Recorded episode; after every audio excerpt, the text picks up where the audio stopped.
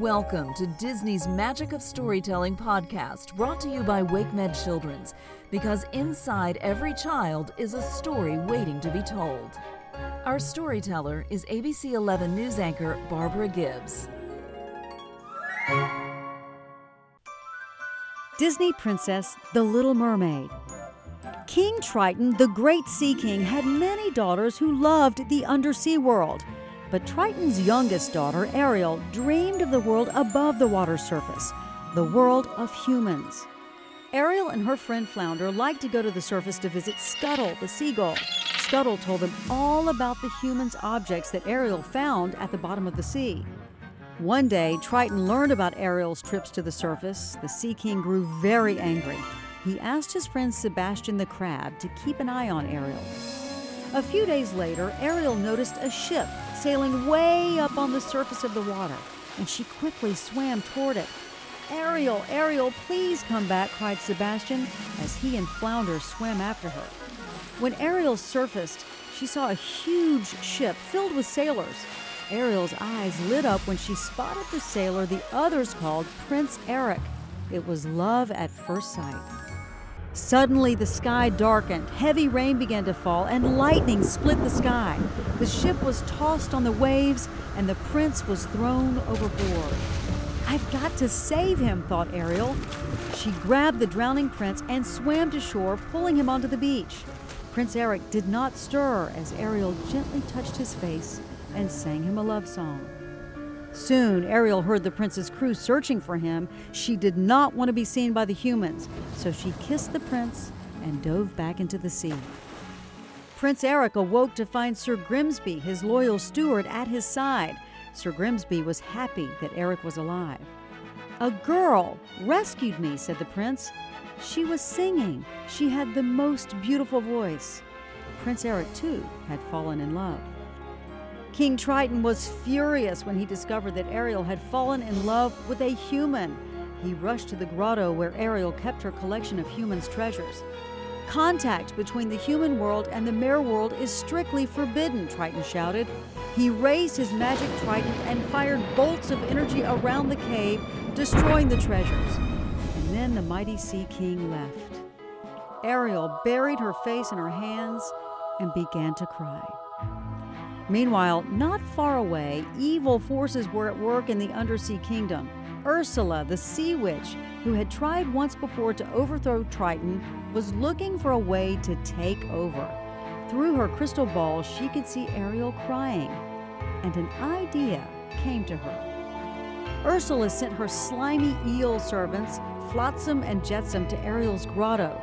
There, they convinced the little mermaid that Ursula could help her to get her beloved prince. Ariel was so upset that she ignored Sebastian's warnings and swam off with Flotsam and Jetsam to meet with the sea witch. My dear, said the witch, here's the deal. I'll make a potion that will turn you into a human for three days. Before the sun sets on the third day, you've got to get dear old Prince to kiss you. If he kisses you, you'll remain human permanently. But if he doesn't, you turn back into a mermaid and you belong to me. In return for the potion, the witch wanted Ariel's voice. My voice? asked Ariel. Without my voice, how can I?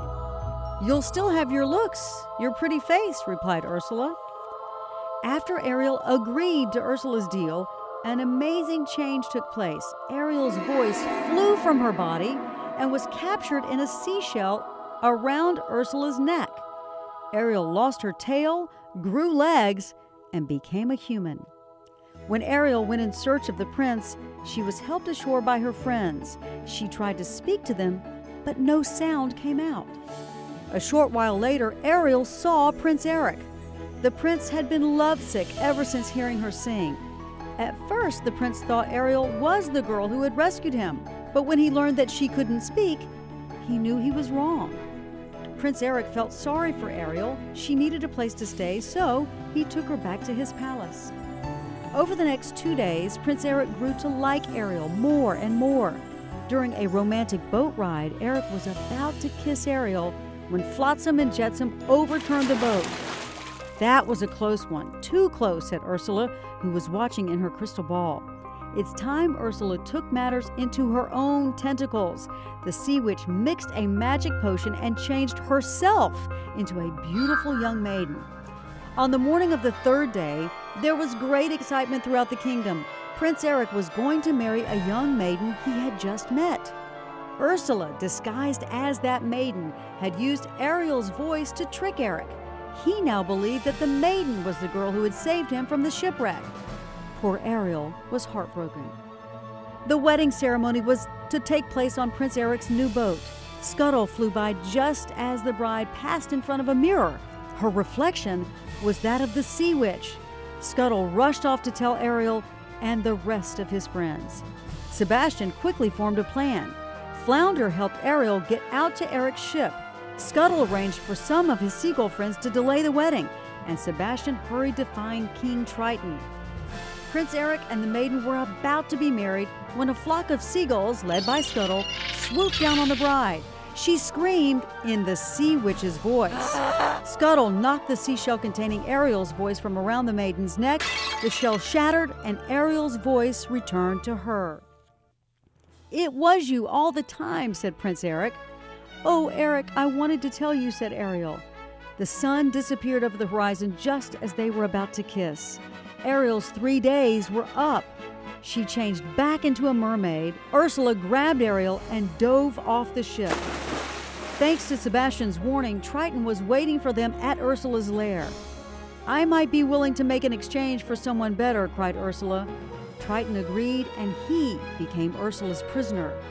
She now had his magic trident and control of the undersea kingdom. All of a sudden, a harpoon struck Ursula in the shoulder. Prince Eric had come to Ariel's rescue. Together they swam to the surface. Ursula followed close behind them, and she grew bigger and bigger with anger until she rose out of the water. Prince Eric swam to his ship and climbed on board. He grabbed the wheel and turned the ship toward Ursula. Just as the sea witch was about to fire a deadly bolt at Ariel from the trident, the prince's ship slammed into Ursula. The evil witch was destroyed. Well, now that the witch was gone, Triton was freed. He rose from the sea and saw Ariel watching Prince Eric, who was lying on the shore unconscious. She really does love him, doesn't she? asked the king. Sebastian, who was nearby, nodded. I'm going to miss her, Triton added. Then he raised his trident and shot a magic bolt at Ariel's tail. The little mermaid's tail disappeared, and once again she had legs. Ariel was now a human, Prince Eric awoke in time to see his beloved Ariel running onto the shore. He kissed her, and they were married that day. After the wedding, Prince Eric and Ariel sailed off on their honeymoon to live happily ever after. WakeMed Children's is proud to support the ongoing enrichment of children in our community and beyond through our sponsorship of the Disney Magic of Storytelling podcast. To learn more about WakeMed Children's, please visit kids.wakemed.org.